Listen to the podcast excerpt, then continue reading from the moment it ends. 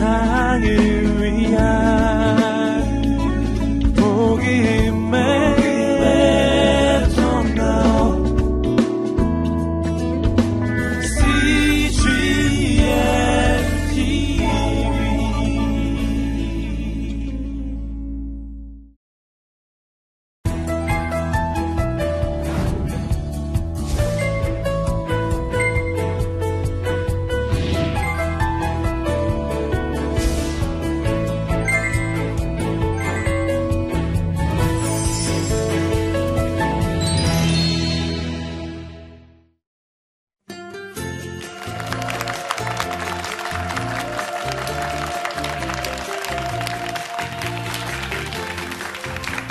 안녕하세요.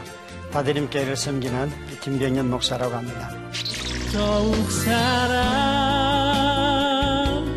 더욱 사랑, 더욱 사랑하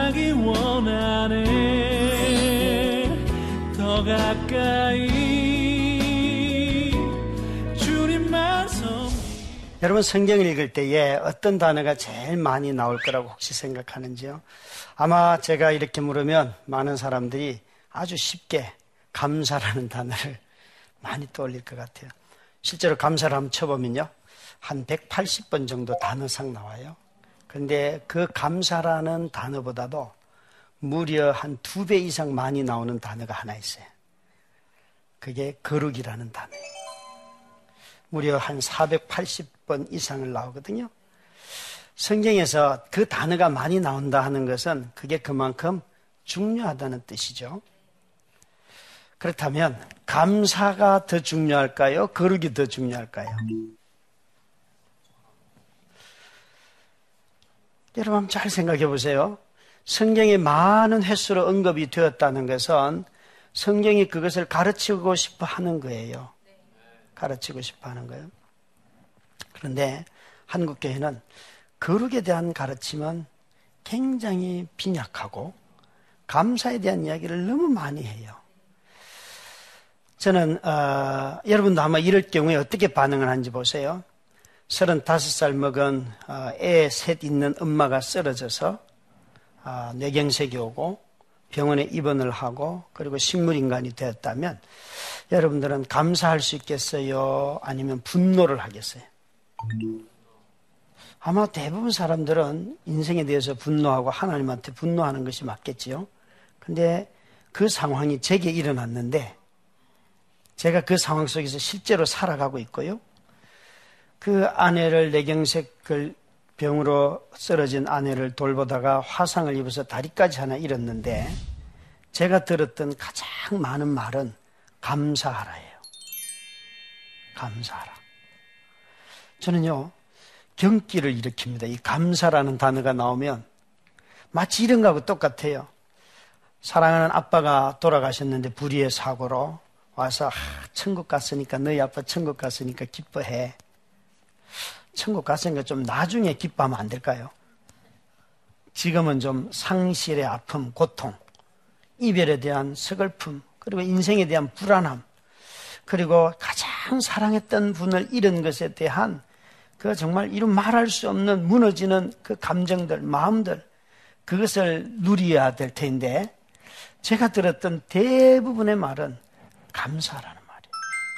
그런 상황 속에서도. 울고 있는 사람에게 와서 안 아프지? 그냥 웃어. 이게 여러분 굉장히 신앙적인 것 같은데, 말하자면 이런 거죠. 성경에는 기뻐하라, 감사하라도 있지만 슬퍼하라, 아파하라도 있잖아요. 근데 우리는 살아가면서 슬퍼하라, 아파하라 들어봤어요? 안 들어봤어요? 저는 교회 들어갈 때마다 사람들은 항상 기뻐하라, 행복하십시오. 물론 인사로 불행하십시오. 이렇게 말할 수는 없겠죠. 그런데 가면 다 나는 지금 불행하다고 느끼는 어떤 삶의 환경을 가지고 살아가고 있는데 가면 전부 다 축복합니다. 행복하십시오. 뭐 전부 다 이런 인사니까 거기 가서 마음 놓고 울 수가 없어요. 울 수가 없어요. 모든 사람들이 다 웃고 있고 전혀 고통도 없는 것처럼 살아가는 그런 무리들 속에 아프다고 어떻게 얘기를 해요? 아프다고. 심지어 제 아내가 아파서 이렇게 병원에 누워있는데 어떤 분이 오시더니만 이렇게 말합니다. 네 부위치치는 팔도 없고 다리도 없다고. 그래도 사모님은 다리 하나밖에 이런 것 없으니까 감사하래요. 제가 이렇게 말해주고 싶어요. 네가 당해봐라. 네가 당해봐라. 왜 감사해야 되죠? 불행이 왔을 때 감사하면 불행이 행복으로 바뀌나요? 왜 우리는 불행이 왔을 때 슬퍼하고 탄식하고 우나요? 아파서. 아파서. 감사는 언제 감사하게 되는가? 고통이 다 표현이 되고 정리가 되었을 때에 그때 감사할 수 있지요. 저 이런 감사할 수 있어요. 하나님, 아내가 저렇게 하라 누워 있어도 아이들 셋 잘 건강하게 자라게 하신 것 감사합니다. 제가 보세요. 뭘 감사하고 있는가? 하나님, 아내가 저렇게 힘들고 사무가 쓰러졌는데 교회가 그래도 부흥하고 사람들이 모이게 해주셔서 감사합니다. 제가 뭘 감사하고 있는가 한번 보세요. 사건 자체를 감사하고 있지 않아요. 이것은 범사에 감사하라는 말의 뜻은 사건 자체에 대한 감사가 아니에요. 사건이 주는 의미, 사건을 통하여서 깨달은 하나님의 성품에 대해서는 감사할 수 있다는 거예요. 근데 우리는 마치 사건 자체를 감사하라고 자꾸 가르치니까 감사는요, 그렇게 안 되는 거예요. 감사는 안 돼. 너무나 많은 일들을 경험하면서 깨닫는 것이 나 좀 울게 좀 내버려 두면 좋겠다. 고통당할 때 와서 좀 병원에 와서 아, 하나님의 뜻이 있을 겁니다. 이런 얘기 좀 하지 말고 그냥 와서 함께 있고 울어주고 그냥 대화하고 나도 인생 잘 모릅니다. 그 얘기하면 안 될까요? 얼마나 그리스도인들이 인생을 잘하는지 다 오면 하나님의 뜻이 있대. 아니, 뜻 있는 거 알아요. 아는데, 굳이 거기 와서 왜 뜻을 얘기해? 그 뜻 알려주려고 아내가 쓰러지는 거 괜찮은 거예요? 그 쓰러진 아내를 돌보다가 돌보는 가운데서 점차 하나님의 뜻을 깨달아가는 것은 그건 저의 삶의 무게고 여정이니까 제가 걷는 거잖아요. 그죠? 그걸 걷기도 전에 와서 있잖아요. 뜻이 있으면 그, 그 불행하게 느껴지는 사건을 행복하다고 느낄 것 같아요? 그렇게 안 되는 거예요. 여러분, 오늘날 한국교회는 감사가 지나쳐가지고요. 너무 비인간화 시켜버렸어요. 이런 식으로 감사하면요. 여러분 다 사회 가서 회사 가서 왕따 당해요. 그렇죠? 교회 오면 기뻐하는 표정만 지어야 돼. 슬픔의 표정 가지고는 교회에 앉아 있을 수가 없어요. 그죠? 예. 그러니까 우리가 표현해야 하는 어떤 감정들이 다, 모습이 다 교회 안에 이미 규정되어 있는 거예요. 그래서 이런 위선의 문화, 체면의 문화 속에서는 우리 자신들이 하나님 앞에 나아갈 수가 없어요. 성경은 처음부터 끝까지 우리 보고 감사보다는 거룩을 추구하라고 말씀하세요. 창조하신 하나님이 그 안식의 날에 우리에게 주신 복이 뭐예요? 거룩이라는 거예요, 거룩. 놀랍게도 하나님이 만든 모든 세상 만물 가운데서 거룩한 물건은 없어요. 근데 오직 시간만 거룩해요. 이 날이 거룩하다는 거예요. 아주 중요한 거죠. 거룩한 것은 시간은 거룩하고 하나님 자신이 거룩하기 때문에 우리는 영원하신 하나님을 닮아갈 때만 거룩을 회복할 수 있어요. 감사는요, 거룩을 만들어내지 못해요. 디모데 전서 4장 4절 5절을 보면 하나님이 지으신 모든 것이 선함에 너희가 감사함으로 받으면 버릴 것이 없나니 그 다음 이유가 있어요. 왜냐하면 하나님의 말씀과 기도로 거룩하여 지민이다. 하나님이 주신 모든 것은 선한 거예요. 그게 고난도 선한 거예요. 맞아요. 그 믿어요. 그런데 그런 것은 감사함으로 받으라는 거예요. 왜? 왜? 이걸 통과하지 않고는 절대 감사로 받을 수가 없어요. 말씀과 기도로 거룩하여지기 때문에. 인간은 죄인이기 때문에요. 선하게 지어진 것을 받아도 자기 욕심을 위해서 쓰면 그건 거룩함에 이르지 못하죠. 하나님이 주신 음식을 잘 먹는 것, 거룩한 삶이지요? 그런데 인간은 타락해가지고 자기가 먹을 것 있어도 또 자기만을 위해서 쌓아요. 이렇게 되면 거룩함이 깨지는 거죠. 그래서 이 거룩함으로 하나님이 주신 모든 것을 거룩함으로 바꾸는 선한 도구가 뭔가? 말씀과 기도인 거예요. 이것을 거치지 않고는 거룩함에 이를 수가 없어요. 여러분, 인간은 고통을 당할 때에 사실 마음 깊은 곳에 있는 어둠이 반응합니다. 아, 어려움이 없는 사람들은 참 멋있게 보이죠. 그런데 어려움을 겪는 사람들은요, 그 마음 깊은 곳에 있는 어둠이 막 튀어나오기 때문에 제일 먼저 분노가 반응해요. 왜 나만 이런 일을 당할까? 그리고 저만 해도 그렇죠. 어느 날 새벽 기도를 가는데, 아, 인도하러 가고 있는데, 어느 목사님 부부인 것 같아요. 그 새벽에 양복을 입고 부부가 성경을 끼고 손잡고 가는 거 보니까 그건 목사일 것 같아요. 아마 부부가 아주 건강한 부부이겠죠. 제가 혼자 이렇게 차를 끌고 가다가 길, 길에다가 차 세우고 울었어요. 나에게는 저런 누림이 없다. 누림이 없다. 아내와 함께 걸어가고 싶은데 그게 병든 아내 때문에 못하니까 눈물이 쭉 흐릅니다. 참 여러분 제 아내가 35세 쓰러졌고요. 제가 40살 때인데 교회를 설립한 지 3개월 뒤에요. 셋째 아이를 출산한 지 3일 뒤에요. 이거는요. 인생이 완전히 혼란으로 빠져버리는데 그 혼란을 통하여서 저는 분노가 표출이 되는데 아이들에게 분노가 막 솟아나는 거예요. 그래서 그것을 다스리고 절제하고 했지만 견딜 수가 없는 정말 말로 하면 그러니까 다 할 수 있을 것 같아요. 견디고 참고 뭐 이겨 나갈 것 같은데 실제 삶은 그렇게 안 되는 거예요. 안 하던 설거지를 하고 안 하던 밥을 지어야 되고 아이들을 이렇게 써서 먹여야 되고 이게요. 자기 삶이라고 없는 불확실함 속으로 딱 빠져버리니까 마음 깊은 곳에 있던 저에게는 분노 툭 튀어오르는데요. 처음부터 물론 그런 생각이 난 건 아니에요. 처음에는 기도하면서 내가 한번 참았고 이겨봐야지. 하나님이 그런 확신을 주셔서 한 3년은 그래도 기도하러 열심히 다녔던 것 같아요. 근데 3년 뒤에 사실은 화상을 입고 나니까요. 내가 이거 해서 뭐하나. 견딜수록 더 망가지는 아내를 보면서 좌절이 되더라고요. 그러니까 또 그 화상은 제가 아내를 간호를 잘못해가지고 입힌 그런 어, 무리함이죠. 무모함이죠. 작전 기도 아내와 함께 하다가 그렇게 된 일이라서 그냥 깨진 거예요. 그래서 다리를 잃고 나니까요.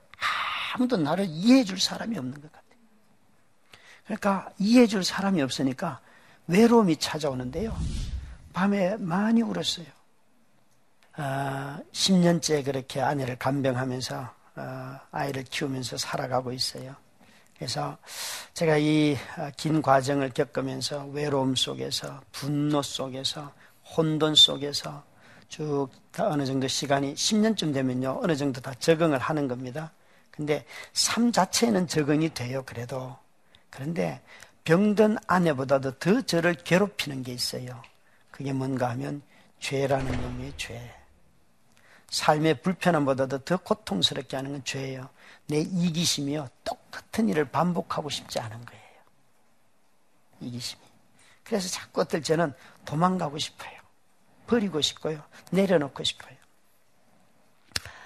우리가 거룩해지는 것은 선언으로 되는 게 아니에요. 고통을 당하면서 거룩해질 때에 거룩함으로 가는 길이 아, 들어가는 소위 입문이라고 할 수 있는데 이 입문에서 첫 번째 보여지는 것은 내 안에 있는 본성들이 다 드러나는 거예요. 이 본성이 다 드러날 때 여러분 욥이 하나님께 감사한 적 있어요 없어요? 사람들은요 저는 이런 말을 들, 으면 성경 찾아봤습니다. 욥은 진짜 감사했는 거 아닌가? 욥이 나오는 거다 찾아봐요. 욥은 감사의 모범이 아니에요. 욥은 인내의 모범일 뿐이에요. 그런데 그가요 자기가 건강하고 자식들이 죽지 않고 재산이 멀쩡할 때는 매번 번제를 드리면서 하나님께 감사의 예물을 드리잖아요. 때 죽고 빼앗기고 난 뒤에는 뭐해요? 엽기 전체를 보면 그게 뭐가 나와요? 하나님과 그 친구들에게 계속해서 묻고 따지는 게 나오잖아요. 감사 하나도 없어요. 감사 하나도 없어요. 저는 그걸 보면서 하나님이 나에게 따질 수 있는 시간을 주시는구나. 한국교회는 이런 걸 못해요. 또 여러분, 연만 그렇습니까? 자문서를 여러분 읽다면 자문은 삶의 지혜로서 삶을 가르치는 책이라고 하잖아요. 여러분, 그러면 거기에 우리 한국교회에서 그렇게 많이 강조하는 감사가 나와야 될 텐데, 자문서의 감사는요, 현숙한 여인이 한분 나와요, 한 분. 왜 생활의 법칙을 가르치는 자문서에 감사가 안 나올까요? 감사가. 저는 감사를 가르치는 모든 사람들은 이런 신학을 가지고 있어요. 번영의 신학이라고. 긍정의 신학. 다 잘 될 겁니다. 다 잘 될 겁니다. 삶의 다른 면을 보려고 하지 않아요. 삶은 여러분 다른 면이 참 많습니다. 많아요. 그래서 이 긍정적으로 보려고 하는 사람들은 마치 장미꽃을 비유한다면 이런 거예요. 장미에 꽃도 있고 가시가 있는데 이분들은 이렇게 봐요. 왜 장미꽃을 보면서 가시를 봅니까? 꽃을 봐야지 그래요. 아니 저는 답이 이거예요. 네가 창조주를 해라. 하나님이 만들 때 가시도 있고 꽃도 있게 만들었는데 너는 왜 꽃만 잘라가지고 장미꽃이라고 말하려고 하냐? 삶을 들여다보면 가시도 있고 꽃도 있다. 모든 사람들에게는 다. 그런데 만약 꽃만 꽃이라고 말한다면 꽃봉오리만 꽃이라 장미라고 한다면 우리 사람들은 다 나머지는 다 숨겨야 되는 거예요. 그게 하나님 앞에서 자기를 숨기는 위선의 문화를 만드는데 이 위선의 문화는요 절대 거룩함에 이르게 못해요. 하나님 앞에 정직하게 하면 어디서 깨지는가? 감사해서 깨지는 게 아니고요. 거룩하신 존전에서 우리 자신이 너무나 먼지가 많고 좀 착하게 살한 것 같은데도 보면 하나님의 성품에 미치지 못하는 우리의 모습을 보잖아요. 그래서 거룩 앞에 우리가 다 깨지는 거예요. 그런데 오늘날 신앙생활 하는 사람들이 거룩하면 나가지 않는 거예요. 베드로가 물고기 잡고 한 말이 뭐예요? 주님, 저는 죄인입니다. 나를 떠나십시오. 아니, 물고기 잡았는데 무슨 놈은 물고기가 말을 해요?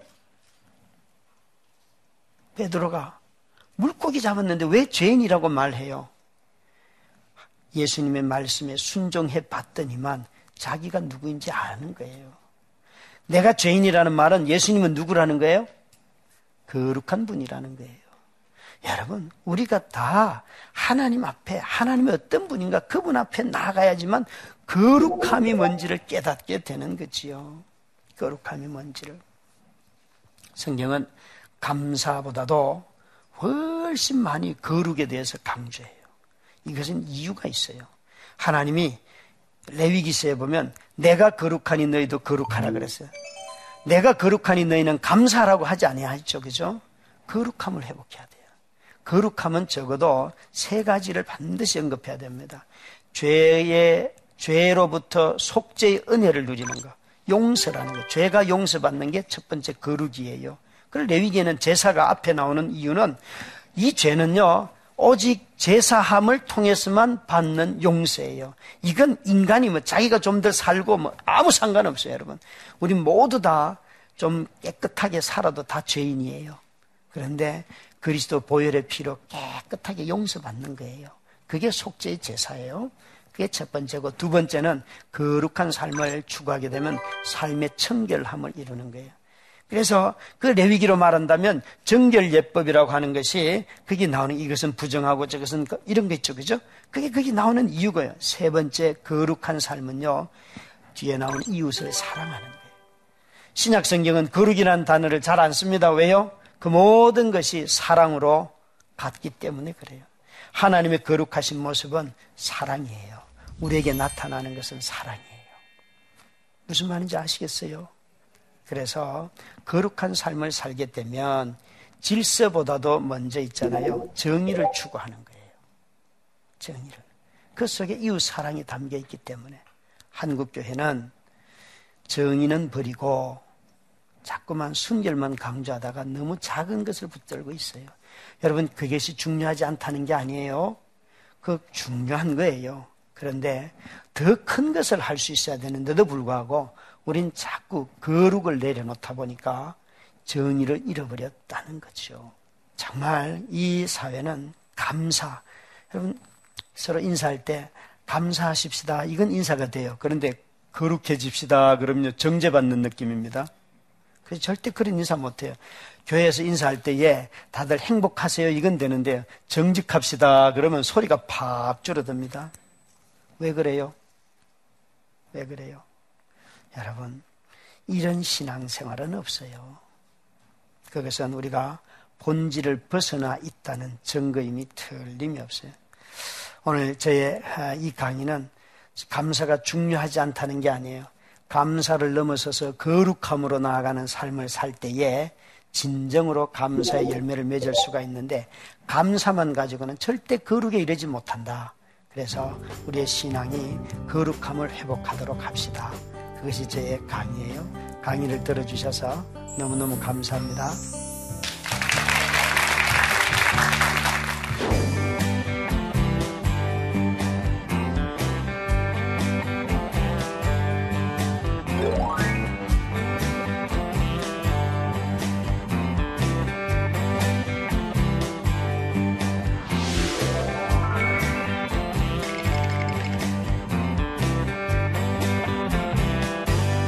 범사에 감사하는 것이 거룩한 모습이라고 생각해 왔습니다.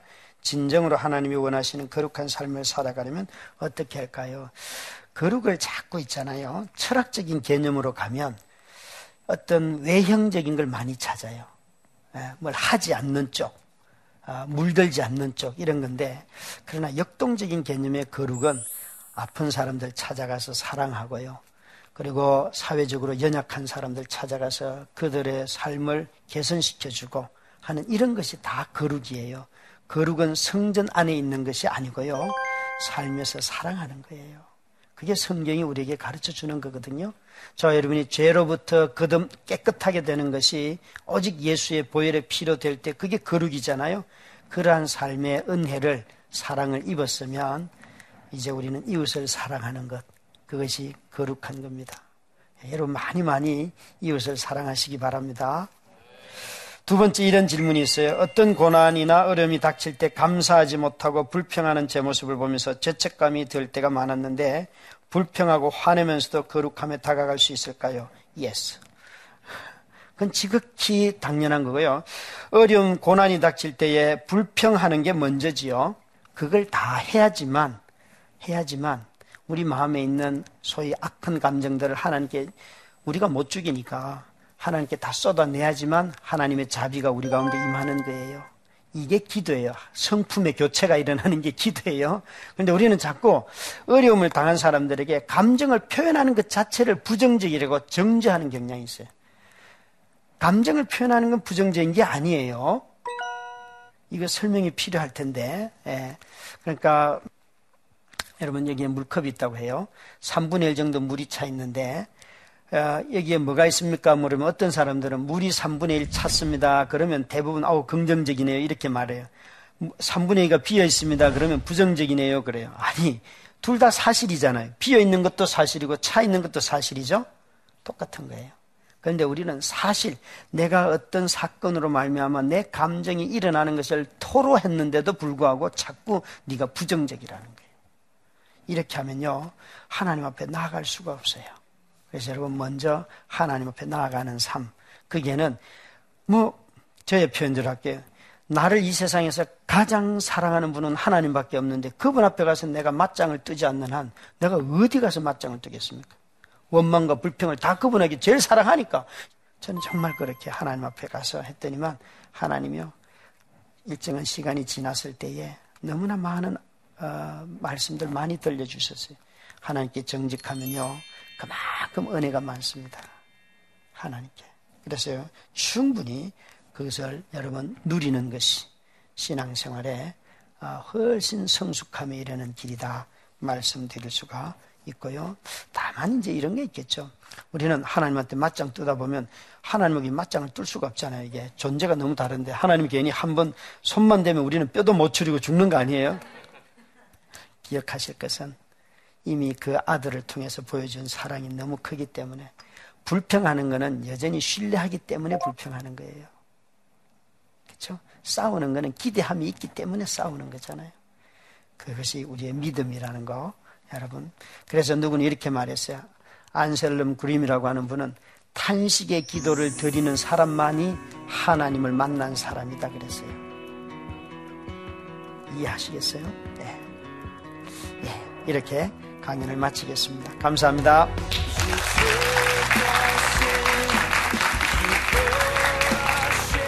초등학교 때부터 중학교 때, 고등학교 때, 대학교 때 아, 계속 제 지인들이 저에게 비전이 뭐냐고 물어보면 저는 항상 회사원이 되는 거라고 얘기를 했었거든요.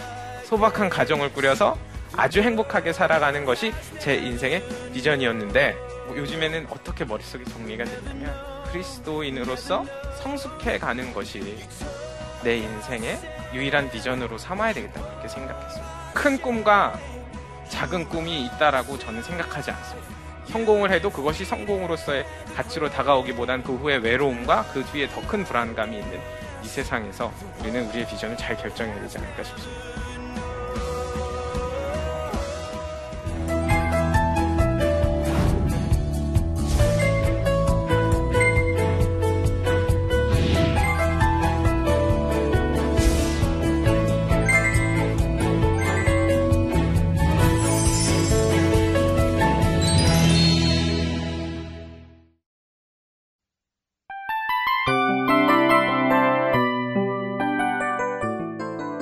프로그램은 청취자 여러분의 소중한 후원으로 제작됩니다.